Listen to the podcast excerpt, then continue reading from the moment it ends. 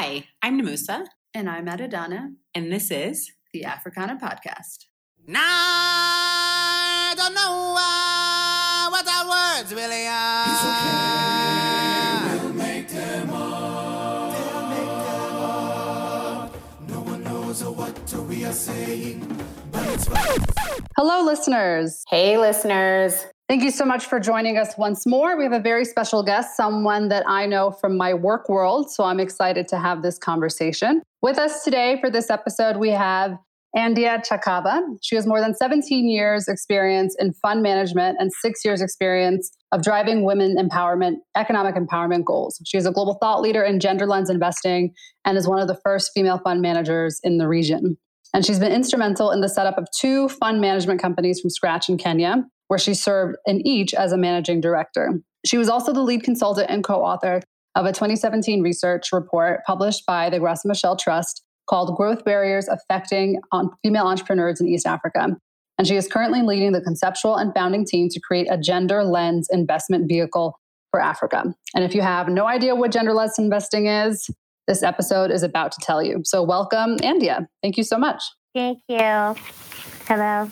So, Andia, I have the um, wonderful honor of um, asking you the first question. So, and this is uh, just a follow up from Adidana's intro. But could you tell our listeners about what you do and why it's important? Oh, thank you, Melissa. So, I am an Africa gender lens investor. And uh, to me, a lot of investing has been happening in the African continent. I, I would say uh, predominantly a lot of focus on infrastructure, predominantly a lot of focus on listed securities. So these are companies that have been listed on the stock exchange. They're usually quite quite large. But when we talk about gender investing, we're really talking about how we can use uh, finance as a tool for social and economic change. We're talking about uh, being able to deploy capital in search of better outcomes for women and girls. So it really is incorporating gender analysis within the financial analysis process and determining how gender is going to inform how and what we value and how the balance of power, how power is balanced when making investment decisions, therefore determining how we invest. And uh, I think that's a, a, an important distinction because there are people that have been investing in the continent but have been using gender as a post investment outcome. How many jobs we created, and in, of those jobs that we created, how many of them were amongst uh, women? But in this case, you're deliberately starting out looking for gender in the beginning from a deal sourcing perspective, integrated within due diligence with the sole purpose of basically uplifting a gendered impact outcome. So it is not only just about women entrepreneurs who uh, we have chosen to really make the focal point of driving out SDG 5, which is gender equality for all, but the business ecosystem as a whole. Keep going. I was I'm getting too excited. I was saying that's super helpful to understand in terms of my question was going to be uh, kind of what does gender mean for our listeners, but I think you've you've aptly pointed out that yeah, look like having gender earlier on as opposed to asking the question later of how many uh, women have kind of receive jobs out of those investments, but having gender as a, a crucial kind of like guiding piece from the beginning. So go for it. Sorry, I cut you off. Yeah. So, and I wanted to say because you also asked why did uh, why do we do it, and I have to say that when you're in the investment process, there is gender when it comes to even the fundraising process.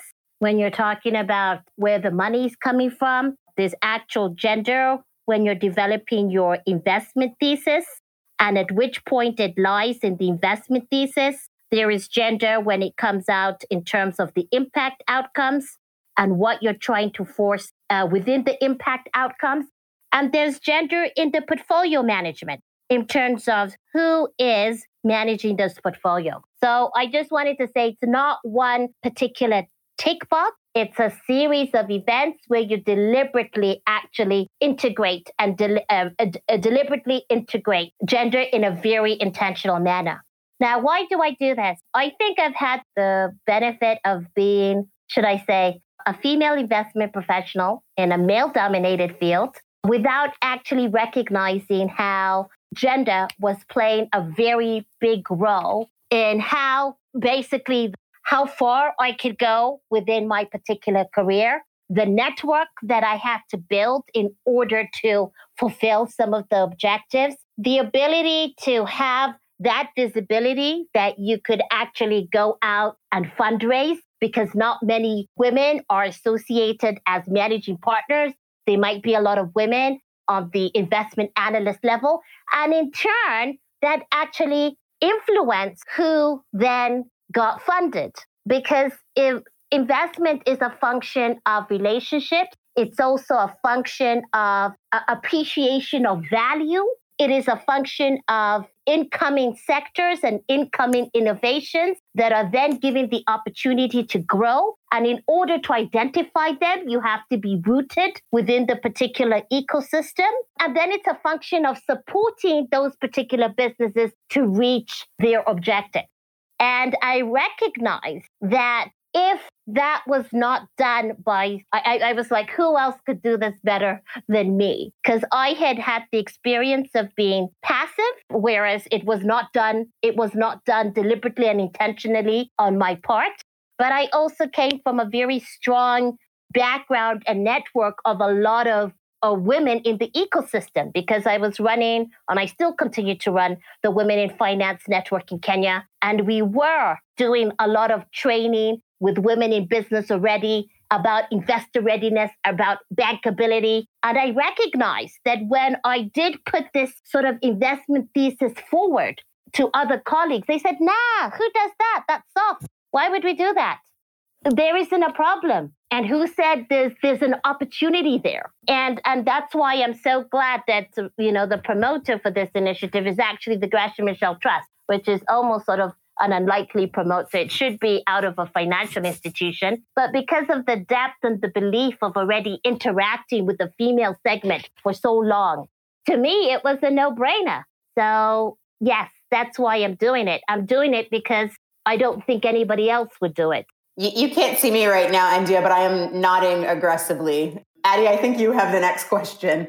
I sure do. So that's a really good background to why what you do is important and kind of setting the scene for how investment decisions are currently made. And now, what I'd like to do is offer our listeners a bit more context in terms of numbers. So, what are the statistics that you can share with our audience? What is the current state of investment in women entrepreneurs in Africa at the moment? Yeah, so I mean, I just want to say that these numbers, I, I don't know if I want to say that they are up to date or they're right, but uh, I'll share some areas I feel are, are important. One of the key things that's that's factual, and I'll start off with sort of a global context and I'll come to an Africa context, is that women businesses are smaller. They're smaller than male owned enterprises. Now, there could be a variety of reasons for this. So basically, women businesses are making up about a third of the very small businesses, a third of the, the small business segment, and uh, only about less than 20% when you talk about medium enterprises and become, you know, single digit when you're talking about large enterprises. Uh, and this is global. And it, we don't know if it's because women businesses are mainly informal. Uh, they're also happening in addition to other responsibilities that uh, women may have as they're raising a family. It's also when you look at the global entrepreneurship monitor, they talk about a preference for, for women businesses running B2C. And you find that some of the businesses that have the highest margins are B2B. And then you also have some of uh, some of the sectors where you you have a lot of the highest margins being male dominated. So they're smaller across the board. I think when we also now look at um, at just global, when we look at the Global Banking Alliance, and we see uh, women represent about 36% of total banking customers worldwide. And this is if you take US, you're taking Australia, uh, uh, you're taking India, you're taking uh, parts of Africa. That's what the Global Banking Alliance has. But when you look at now, you start segmenting and you start saying, what is women's share of the total credit portfolio? You'll find that of the loans given, and this is banks, not microfinance, women make up 18% of the total credit portfolio. When you go to business banking, it is even less. It is like you're going to single digit numbers. Then you start looking at loan approval rate. Loan approval rates for women are basically 20% lower than that of men. Their loan sizes are also 50, 58% smaller. We're not factoring in what women are asking, we're just factoring what's in the book. When we look at venture capital globally, we've got about 2.2% uh, going to women entrepreneurs with only about 9.9% of that being deployed to women in emerging markets. And that figure has to be corrected if you remove out, you know, Southeast Asia, Latin America for Africa. So at the end of the day, we have this disparity where we're saying, and, and let's look at who, who's making the capital allocation decisions. Across the banking sector, probably 24%, the banking sector have got women in senior positions in terms of 8% in the private equity industry in emerging markets. But, but when you look at people that are graduating from university, it's 50 50. When you look at who's in charge of global two thirds, uh, who's in charge of spending, consumer spending, you've got it's women predominantly in charge of two thirds of consumer spending. So, what we have here is that we have a huge credit financing gap which is really estimated to be something like 5.2 trillion, a gap of 5.2 trillion when you look at all of that. In Africa, I think it gets excavated by really what people request from women if you're seeking capital, uh, mainly people wanting some form of, of collateral, which women don't necessarily have. Or if you're getting loans, you have to have a high level of cash flow. So it leaves a gap on patient capital. The alternative funders that we have it in the market are not that many, have not necessarily made themselves visible and available to women, and more importantly, are not operating in the deal sizes that women businesses are predominantly. So the gap just grows. So we had also in, in our research that we had about 71% of women preferring to self-finance their businesses, preferring to use to use retained earnings. It is a preference for a lot of entrepreneurs. A lot of entrepreneurs bootstrap, but eventually, the men, male entrepreneurs seem to convert to more external forms of capital than women entrepreneurs do. And it's a combination of uh, social biases, it's a combination of uh, exposure. And these are all things that, that say, yet in Africa, it is the only continent where women have chosen to be more entrepreneurs than their male counterparts. It is also a continent where the entrepreneurial environment is harsher in terms of ease to do business, in terms of some of the, the, the obligations of the infrastructure and the ecosystem. Yet you will find Uganda, Ghana, all of these places will have a very robust entrepreneurial system amongst African women entrepreneurs. So we're saying with those little resources, and African women entrepreneurs are still managing to survive without that targeted focus what more can be done if that lid is unveiled and people are actually allowed to deliver because there's actual financing that is tailored and supportive of the African woman entrepreneur.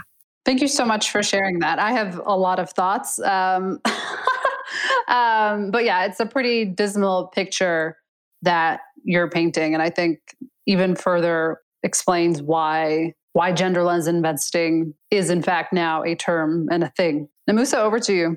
So, Andia, thank you for explaining that. I think, yeah, like it, just explaining to our listeners uh, the reality of where gender lens investing is at, but also, yeah, I can kind of, I can hear like the hope and the the opportunity there in your voice and in kind of the stats that you're citing. Um, so yeah, I just want to acknowledge that, uh, and then I want to transition to like slightly more personal so that our listeners get a better sense of you. Yeah, Andia as a person, and then a little bit more about your background. So, my question is at 30, you became the youngest female managing director of a non family business in Kenya, which uh, is absolutely incredible and very impressive. What I would like to know is what was that professional jump like for you at the time? Um, and then if you could walk us through what some of the challenges that you faced were with making that that jump? Yeah, so I think this was like, it seems like so long ago that I think um, that was when I was 30. Yeah, so it's like 12, it was like 12 years ago. So that was something that was uh, where they say ignorance is bliss. I worked my way to the top. Should I say fair and square, where you just put your head down and get it and get it done. I built uh, Old Mutuals East Africa mutual fund business from inception, uh, grew that to $100 million with a, with a team. There was an excellent team, mainly comprised of, of females. And then I uh, got promoted to now to look after the institutional unit, which had, uh, which was basically a billion dollars and the institutional unit was was very male dominated so we were we were the retail side and then there was the institutional side. And i found myself overseeing others that uh, they were older than me. I think that that's something that we have now but i guess when you're 30 it becomes an issue. Some of them were married some of them were not. The fact that I was um, unmarried seemed to be an issue. I think for many of them, they had always reported to a male. They hadn't really reported to somebody other than anyone that looked like them. So there was just a perception why are we reporting to her? Why are we reporting to this young person, this young female? And I, I did feel that there was a, there was a lot of resentment, and the resentment really had to do with you don't re- represent what our vision of of leadership is it was really strange because I had a really good run when I was growing uh, that particular entity, and I had a lot of collaborative support actually from the institutional team. We would not have managed to achieve the kind of results that we ch- we achieved if we hadn't worked together. And a lot of the collaborators were very strong peers of mine. And we worked to deliver fantastic results across operations, across uh, different types of investors, across uh, different types of stakeholders uh, that were coming along. And we were market pioneers, so we were also very uh, forefront when it came to the market regulator. But somehow, when the leadership, went now I actually became in charge of them or they had to now report to me those dynamics changed. And i and i saw the dynamics change from one of mutual to collaboration to just to put it mildly sabotage.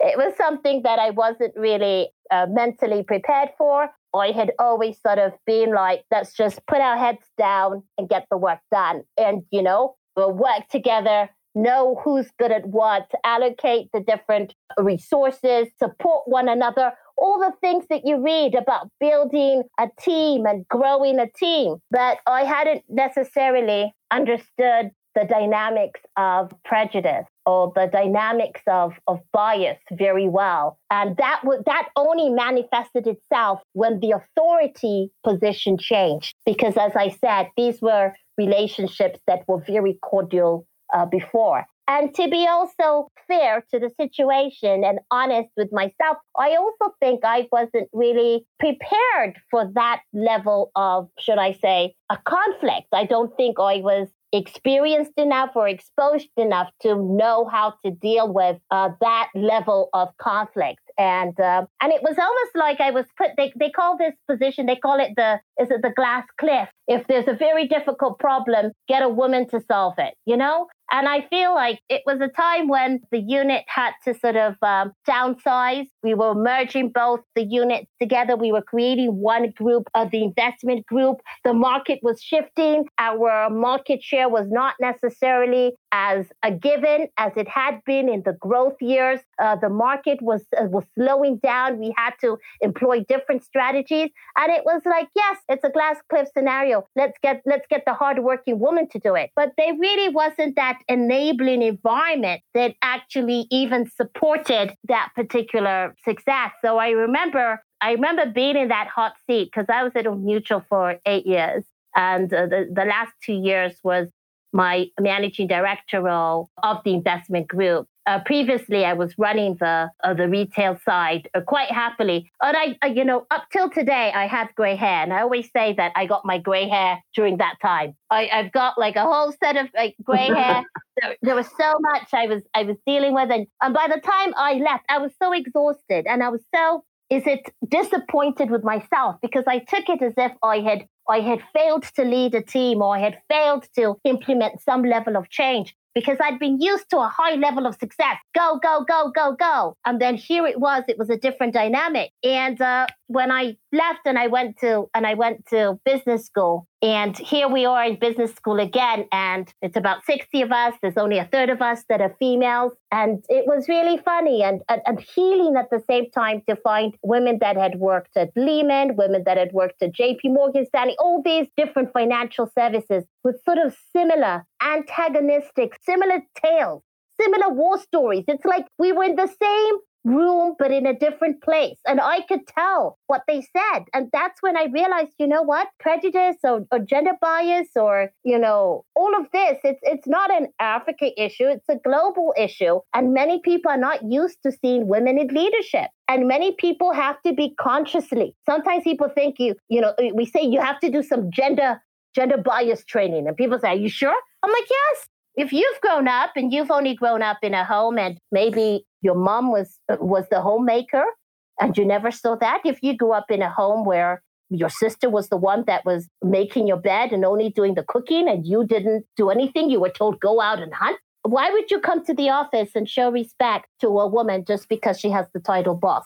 I mean i, I think these are things that we need to to see but you only realize that it's at the very higher levels of, of leadership because I think at, at middle management level, people can get away with, oh, you're just a peer, we'll work together. But when it comes to like sort of implementing vision and, and talking about different ways that people can can work together and allocating responsibility and driving accountability it becomes tricky yeah so let's say it was it was a, a very quick lesson in terms of identifying uh, my gender, acknowledging that it was an issue in the financial industry. Another thing I'd like to say is because there were so few women in leadership at that time, I would say one or two things. And I was actually open minded in, in talking uh, to the press whenever I could, because I did feel that I was giving other women the, the permission to speak and I was giving the industry a voice that other people could aspire to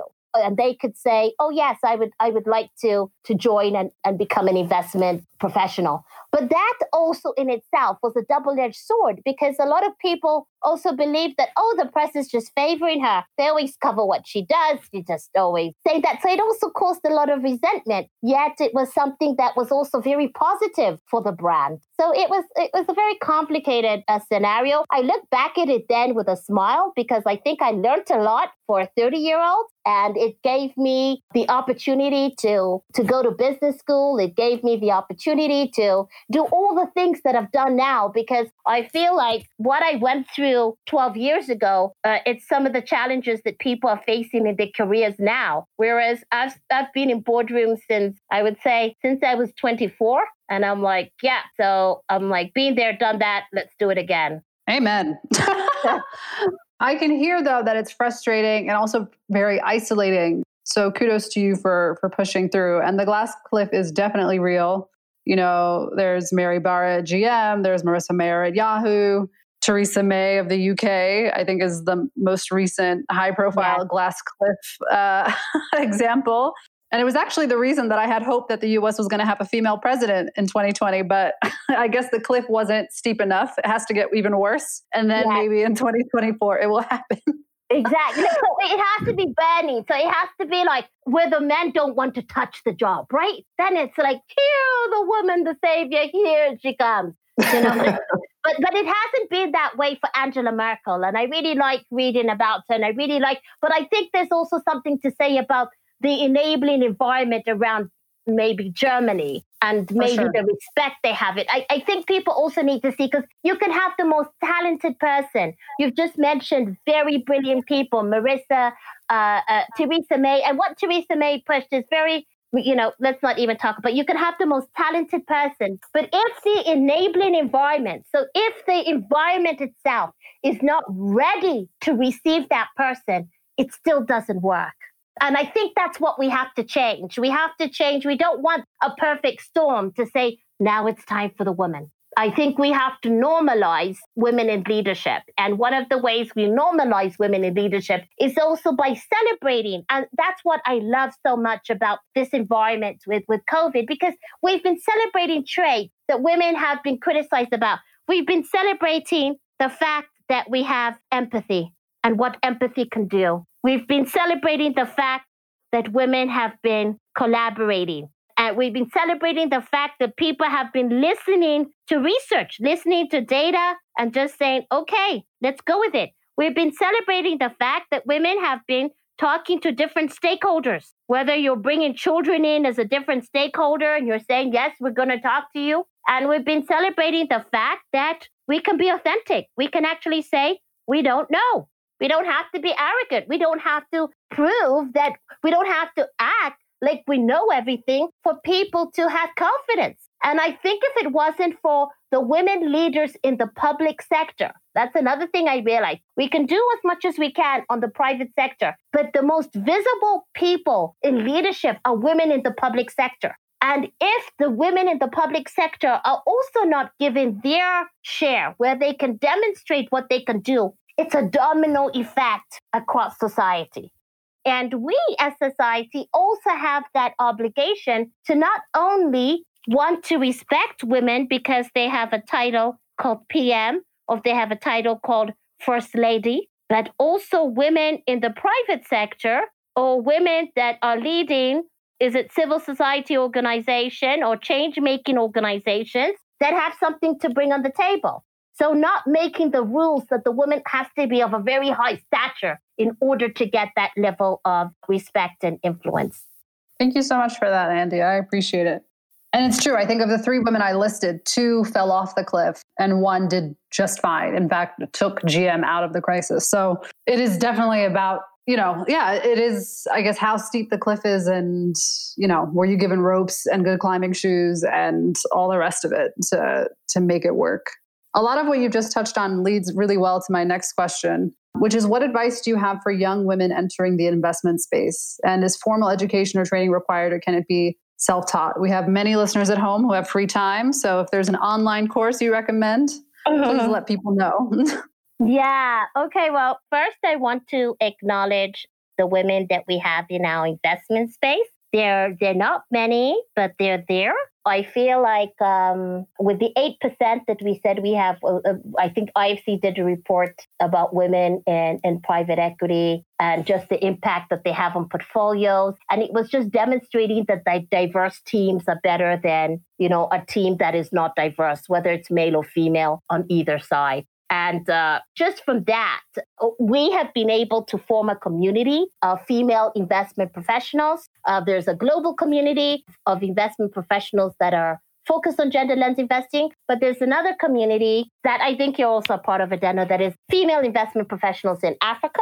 And the ones that are, are practically looking at, uh, at promoting and pushing gender lens investing are sitting at about uh, 44. And as we stand now, we have only one fund as we speak that has received money from the 2X Challenge for gender lens investing. That's Alitheia Identity Capital. And then we have other funds. We have another uh, South African based fund, Enygma Ventures, that has money from an angel investor to do some gender lens um, investing to demonstrate that that is actually happening. And we have a couple that are focused in West Africa, where they're basically bringing women entrepreneurs together and they're doing deal by deal investing. But uh, I mean, the, the point is that this is still ongoing. People are still fundraising.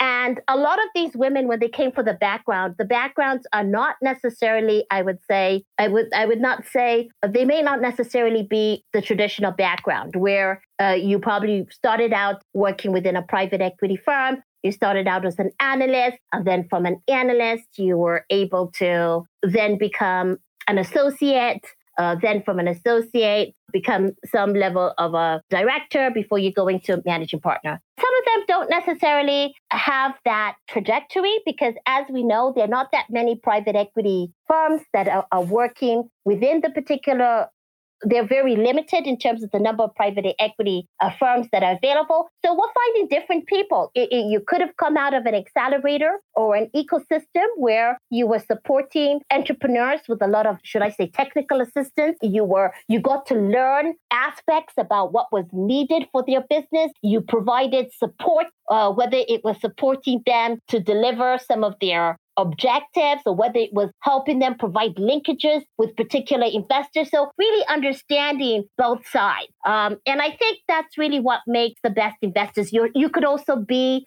an entrepreneur. You could have been an entrepreneur that has uh, that has successfully started a business and either sold the business or that business even failed. You could learn a lot from failing and started out again another business and failed. You learn a lot about operations from that point. You learn a lot about even the psyche of the entrepreneur. You could be somebody that is in corporate that has, because you've been earning ex- a good amount of money for a while on a regular basis, you could have set out uh, some money separately to start doing some angel investing. This is your own money that you put aside to invest in other upcoming entrepreneurs. And because of that, you have learned a few things about what makes you invest, what makes you say yes, what you would like to see in a person that you're going to back, what worked for you, what didn't work for you. And you can actually integrate those mechanisms into a formal investment process.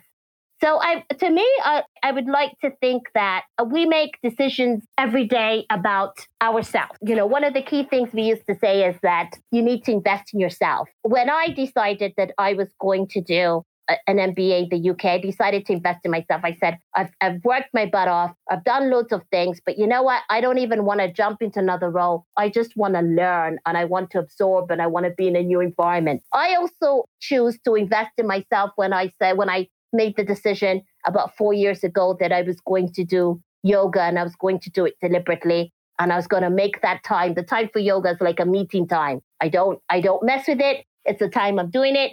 I'm investing in my well-being. And in that sense, I feel like those principles, if you take them in and you're saying, I'm going to look at a particular business, but this is the kind of character, and this is the kind of business, and this is the kind of philosophy that I want to implement.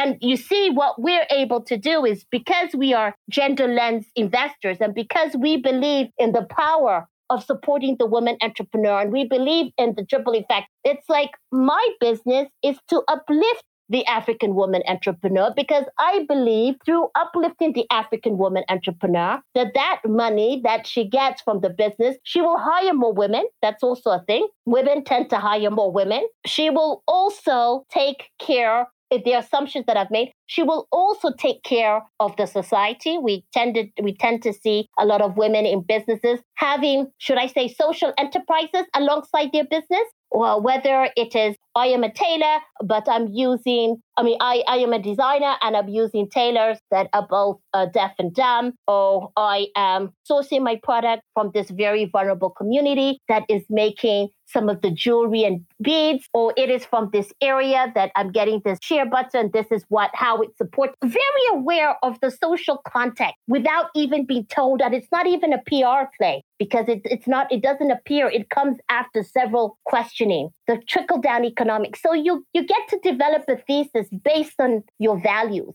Uh, but that only happens if you choose to be and grow into a managing partner role. So to me, I would say that there are lots of women that that start out in the financial sector, but somehow we lose really good talent along the way. And sometimes, because I've met some of these women and I've also experienced it, it's because of the toxic uh, culture or the work or the work culture that does not support a work life balance. But guess what? Again, we have COVID and COVID has reset the world. And many people, when we talk about the new normal, will not be going back to the rat race. And I think it is up to us to really drive that balance to make sure that whereas we are giving ourselves to a particular role, it doesn't mean that we are sacrificing ideals that we care about, whether it is the ability to have a family, whether it is the ability to have that supportive environment to keep a family and to grow a family. So let's not look at leadership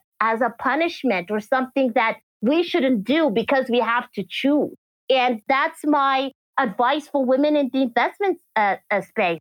Go further, push further so that you transcend from the investment manager to the managing partner, but be hungry for it and want it and if the table does not want you, if you're in an environment that is toxic, you'll just be like Andia. You will create your own table and you'll create your own environment and you will thrive and you'll succeed in it. I love that, creating your own table. Um, I my kind of next question is connected to creating your own table and just advice for our listeners. Um, what would you say is like the most important soft skill in your industry? I know that you had said that a lot of your industry is relational or relationship based. So, yeah, what would be one of the most important soft skills? And just to give context to our listeners, like being good at spreadsheets would be like a hard skill. Yeah. So, I think the investment industry has got multiple stakeholder management. And by stakeholders, I'll talk about two facets of it. I'll talk about the fundraising aspect and I'll, and I'll talk about the deal sourcing aspect. No, then we just stick in the middle and maybe we even talk about the portfolio management.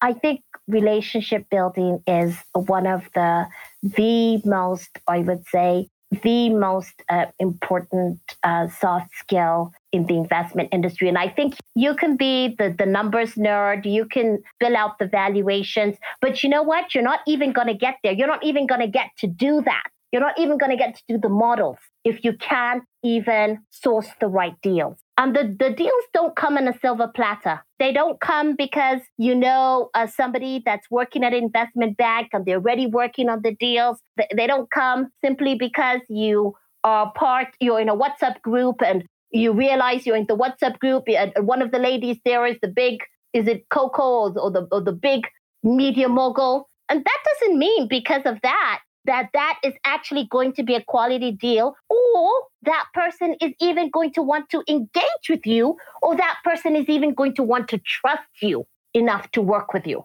so and and this is a scenario where it doesn't matter even if one of the key things i would like to say about entrepreneurs and and, and i i will continue to encourage this amongst the entrepreneur community where entrepreneurs are not lucky because investors choose them entrepreneurs also have the opportunity to choose who they want to work with. Remember, you're dealing with women that have deliberately self excluded themselves from the financial system, meaning that they have a very high propensity to save, meaning that they are eligible for loans, but they don't take their hand. And part of it has been that, well, we don't have that uh, contract, we don't have that uh, relationship management. Uh, it's purely transactional and uh, it, it assumes that I will always have a certain number of cash flows, and I'm, I'm not sure about that.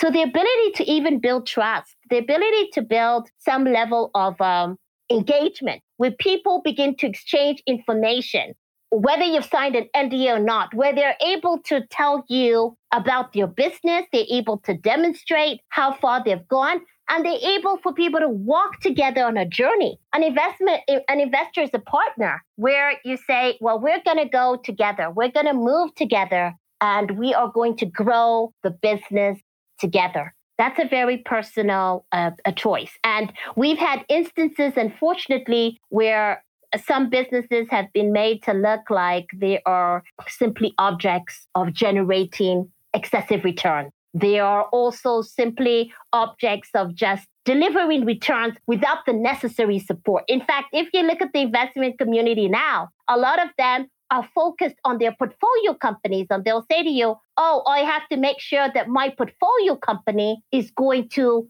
survive this particular period. So it is not a passive arrangement. And it really helps if there is a cordial relationship. And when I say cordial, I don't mean best friends baking cookies. I mean mutual respect for one another. And, and that's the same way when it's portfolio management is being engaged, when you're looking at the business and you're driving, you're driving particular returns and objectives and you're working together uh, really.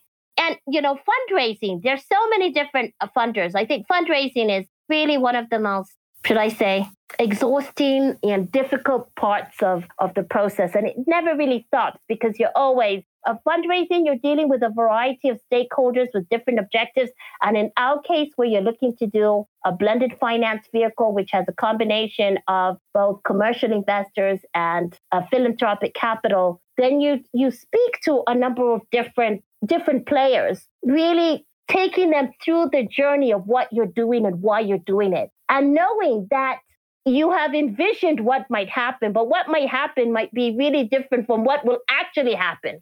But again, you're inviting people to go on the journey with you. So, in that sense, there's also a high level of um, interaction, a high level of trust building, a high level of like uh, likability which means you have to have really authentic and genuine rapport with people. And that might not happen if you are not strong at engaging or if you don't feel courageous enough to reach out and and, and strike a conversation with somebody that you think uh, may help you. If you're also not willing uh, and uh, humble enough, if you're not willing to listen to the different types of criticism that might come from people who maybe want you to tweak or adjust a little bit before they can invest, then you have to make a call. You also have to be independent minded enough to say, I'm hearing all these voices, but what actually makes sense to what I need to do? Uh, maybe actually, no, thank you. I am not going to take that. So I, I think it needs a, a very strong character. But I think ultimately the character has to have a lot of integrity. The character has to be very authentic. And the character has to naturally be able to build relationships that inspire trust amongst the people that they're interacting with. So no hidden agendas, basically. Thanks for that, Andia. That's really helpful to because because I think a lot of time, yeah, is spent focused on like what school, like what kind of yeah academic background do you have to have, what kind of work background do you have to have. But so much of, as you've rightly explained, how business is done is relational, and so yeah, no hidden agendas. I like that. All right. And so, looking forward, you know, as we, you know, there's a lot going on right now, and it is potentially a time, or it is the time to reimagine what things can look like and what we want them to look like. And so, we will conclude with the following question What does a new normal for the investment sector in Africa look like? And what do you want to manifest in this space by this time next year? Yeah, great. So to me, the new normal is that I think we're going to do more early stage investing. And that really excites me. I think one of the biggest uh, peeves was that everybody was, uh, not everybody, but the market generally was, was looking for the really big deal sizes. You know, people weren't going to get out of bed for a deal uh, less than $10 million. In some cases, five if you're lucky. But, That's like you know, the Naomi Campbell of uh, investment. Because didn't she say like I won't wake up for ten, unless it's like ten thousand dollars in the morning? yeah, no, I've met so many people that have been like, "Oh, I can't, I can't believe you're doing that deal size." No, uh, oh, no, but you're like, that's where the market is. That's where the. I think because we are in a scenario that many businesses are now either going to have to pivot or they're either going to innovate in terms of taking advantage of those opportunities. The only way that that will able to happen is if they actually get some catalytic capital to support that process. And that catalytic capital is not only going to be in the tech. I think the tech world has been very um, supportive in terms of, you know, being able to get and see things early enough and say, you know what, we're going to back it on the tech side. But the other other sectors have been very slow to adopt that. Because we are acknowledging that we are fundamentally in a world that is going to be relying more heavily on some form of virtual interaction or various sort of low touch ways to do things. I think there's going to be a lot of a lot more flexibility, on, on the deal sizes. And, and, and I think there's going to be very interesting opportunities for those businesses that can demonstrate that they can pivot uh, successfully and demonstrate that they can also innovate. So you can have a startup within an existing business to take advantage of this opportunity, or you can have a pure startup.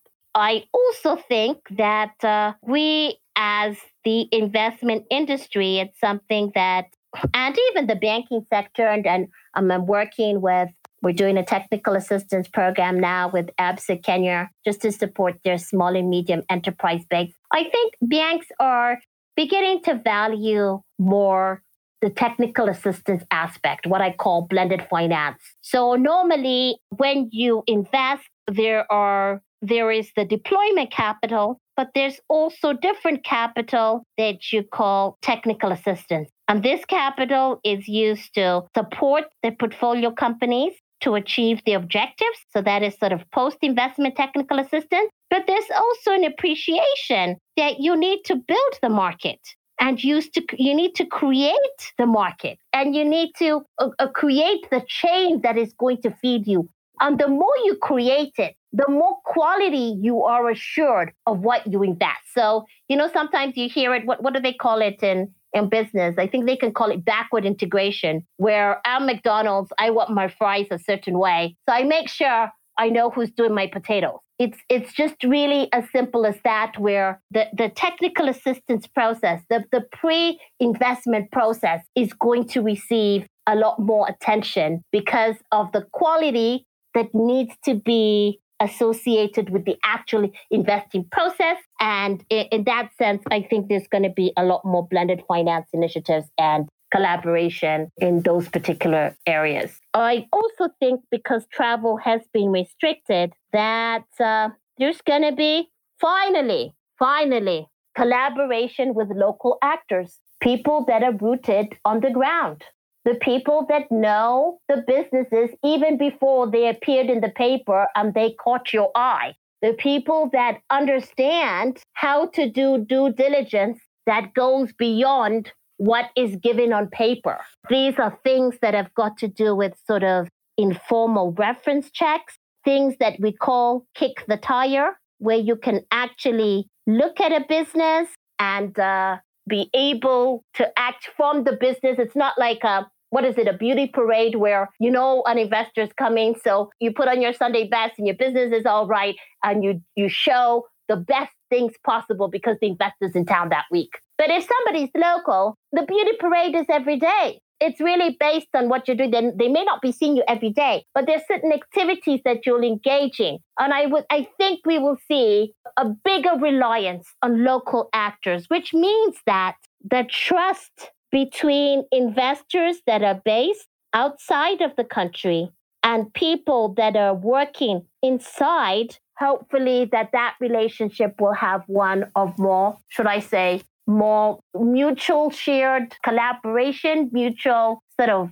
power and references so that possibly we can get more local founders to get invested. Because now it won't be only a function of the networks of where the people who went to school and where they live and who they know. It'll be a variety of people which means that we might be also able to break barriers such as socioeconomic status and celebrating entrepreneurs that have come from the slums or are doing are doing products for the communities that they live in because they understand them better. I also pray that we will have more female fund managers. We have them, and when I say more, and one of one of the ways to get more female fund managers is to get the ones that are already there, the ones that I talked about. We've got Evelyne Dioh from WIC Capital, uh, which targets sort of small and growing businesses in Senegal and Cote d'Ivoire, open ended. Let's get more people funded. You know, we have Adesuwa from Nigeria, really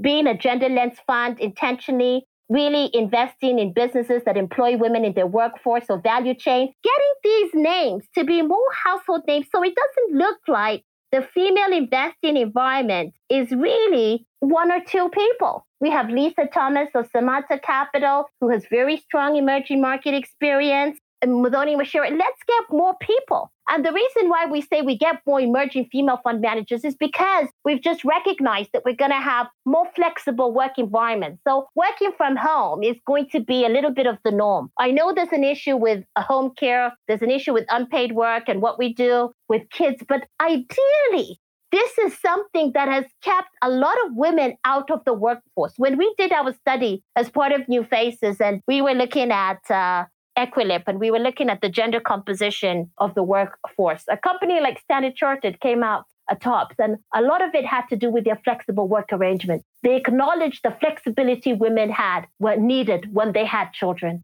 And to me, if the whole world goes into a flexible mode, then I think there are several women that are sitting in existing firms right now or existing businesses that can say, you know what, I think I can do better and I can do faster if I'm on my own with a smaller team. So I want to see the emergence of more female uh, fund managers. And I think the last is we have just sort of been thrust into technology. I mean, if it wasn't for all the networks in my life, every time, I think every week I learn of a new platform. So if it wasn't for you, Namusa and Adana, I wouldn't know about Swodcast. So I feel like I keep getting pushed into different platforms every week. I'm using something that I've never used before. I did an I did a mentoring session last week, a leadership walk with the 30% club. And I was put, and I said, How is it going to happen? It's virtual mentorship. I was put in this sort of system I've never looked before, but it's true. I mentored people from across Africa using this virtual system. So I'm also learning the tools just because also the, the people around me are being very, uh, they're very savvy. So it's not just about, hey, let's do Zoom, let's do Skype there's all sorts of interesting different ways that I'm learning that I wouldn't have learned before. So uh, now I'm thinking and I'm trying to think because, you know, it, it's like you, you think you're operating in a non familiar environment, but I keep saying there must be a way we can do this virtually. There must be a way we can build. So, one thing we're trying to do is like, how do we have a, how do we do a networking virtually you know that uh, how do you get people to say hi how are you? Like you would do if you went to a little cocktail and you got to meet people with the conferences. How do you build that trust over virtually? And all those things are going to happen and you know we're going to come up with scenarios but i'm just so happy to be in this scenario where it's learning things that i probably wouldn't have known but now know because the tech savviness of the people around me. Happy to provide unintended uh, resources. I I mean, I was also put onto Swodcast through a work conversation, actually. So it's the gift that keeps on giving. Really quickly, before this next segment, I did want to do a correction. It's not Naomi Campbell. It's actually Namusa's fellow Canadian, Linda Evangelista, who said, ah! Said we don't wake up for less than ten thousand dollars a day. yeah, the supermodels. Oh gosh. You know what? Let that be my mantra. I don't know how that's going to work. I guess I wouldn't wake up for the near future, but we can aspire.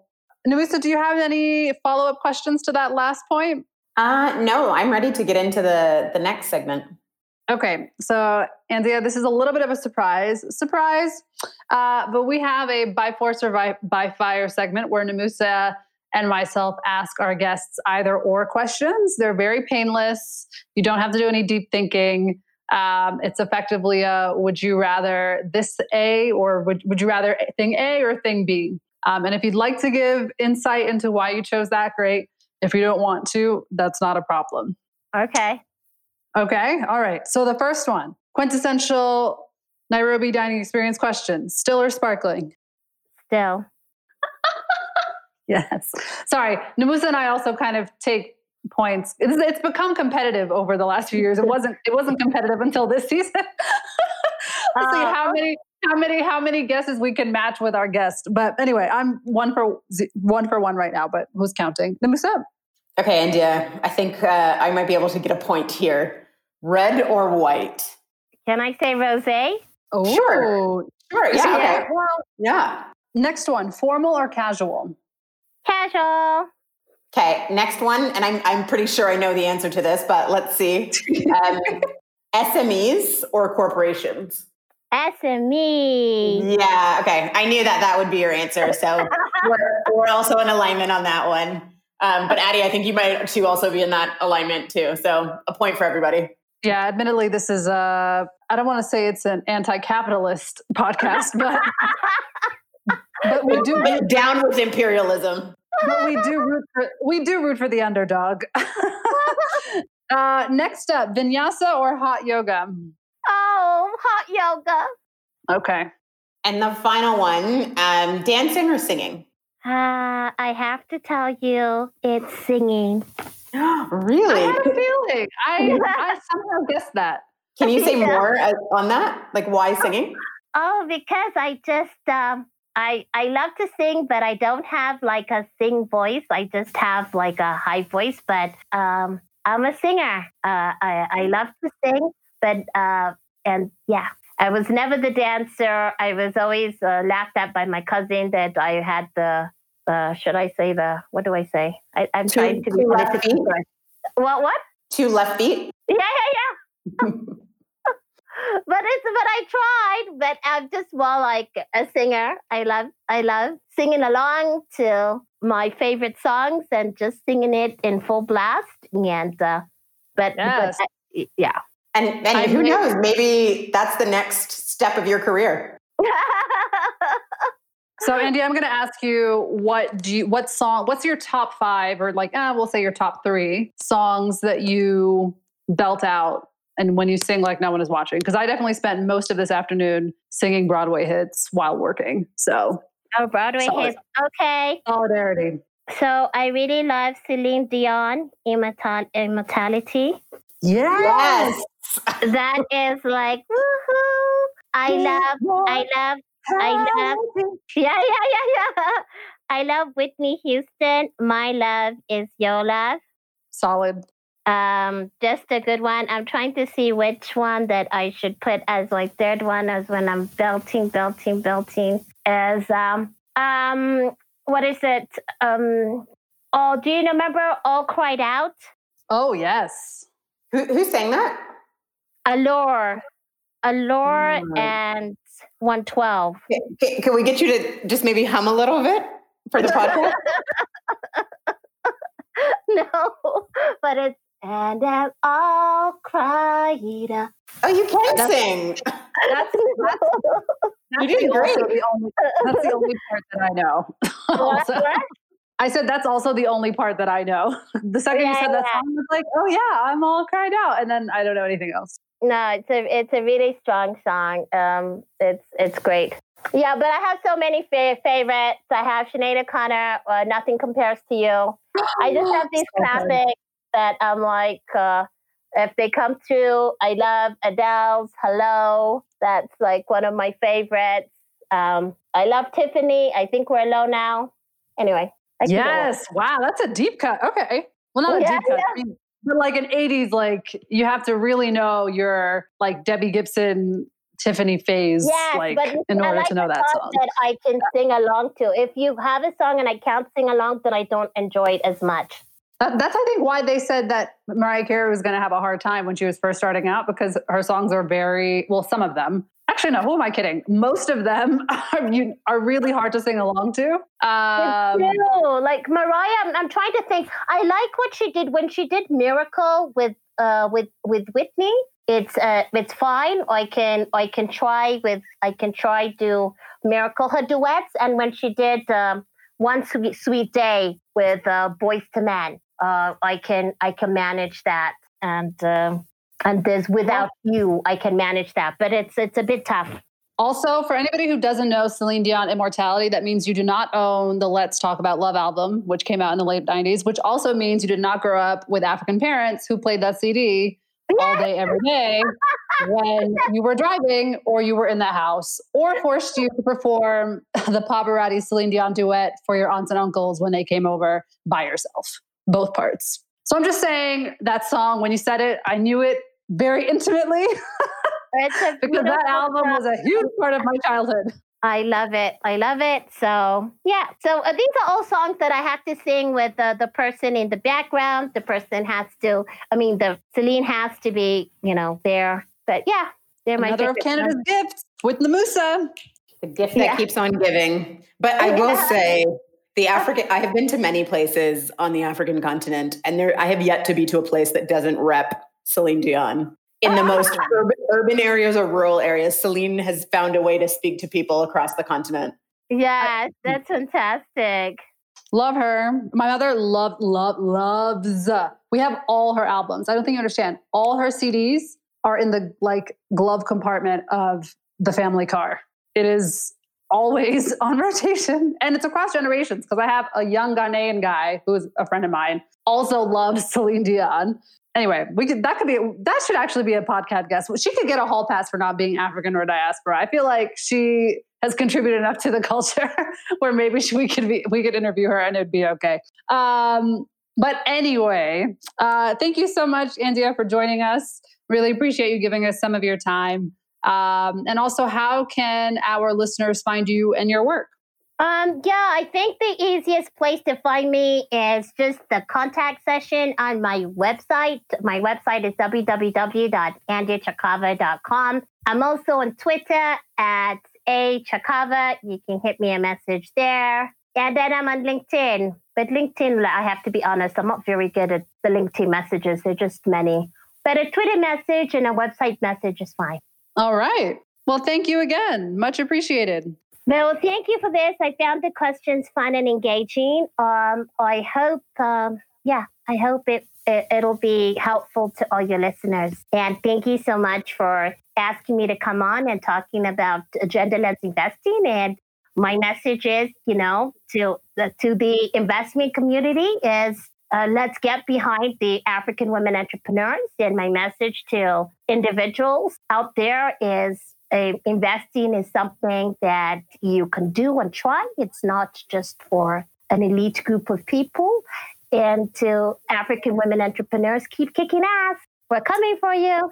Here, here. Thanks yeah. so much, Andia. We really appreciate you taking the time. Yes. Okay. Thank you.